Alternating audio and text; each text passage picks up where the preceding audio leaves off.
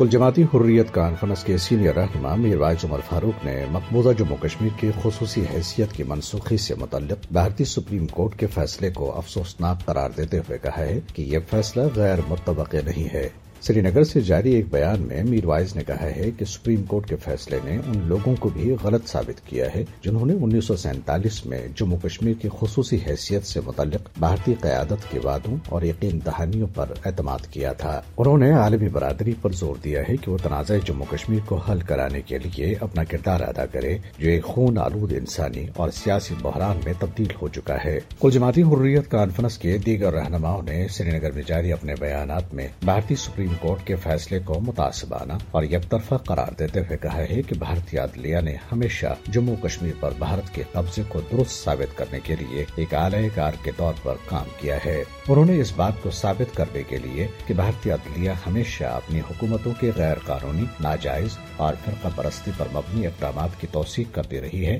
محمد افضل گورو کی سزائے موت اور شہید کی گئی بابری مسجد کے مقام پر رام مندر کی تعمیر کو مثال کے طور پر پیش کیا۔ انہوں نے کہا ہے کہ بھارت کی اعلی عدلیہ، ذرائع ابلاغ انسانی حقوق کمیشن اور پارلیمنٹ سمیت تمام ادارے جموں کشمیر کے لوگوں کے حقوق چھیننے میں ایک دوسرے کا ہاتھ بڑھاتے ہیں۔ محبوبہ مفتی کی جماعت پیپلز ڈیموکریٹک پارٹی نے غیر منصفانہ بھارتی سپریم کورٹ کے فیصلے کے خلاف بطور احتجاج اور مقبوضہ جموں کشمیر کی عوام سے اظہار یکجہتی کے لیے اپنی تمام سیاسی سرگرمیاں ایک ہفتے کے لیے معطل کرنے کا اعلان کیا ہے۔ مسلم کانفرنس کے صدر اور آزاد جموں کشمیر کے سابق وزیر اعظم سردار عتیق احمد خان نے بھارتی سپریم کورٹ کے جانبدارانہ فیصلے کو انتہائی مایوس کن اور افسوسناک قرار دیا۔ جبکہ واشنگٹن میں قائم ورلڈ کشمیر اویئرنیس فورم نے کہا ہے کہ بھارتی سپریم کورٹ کا فیصلہ اگرچہ مایوس کن ہے، لیکن حیران کن نہیں ہے۔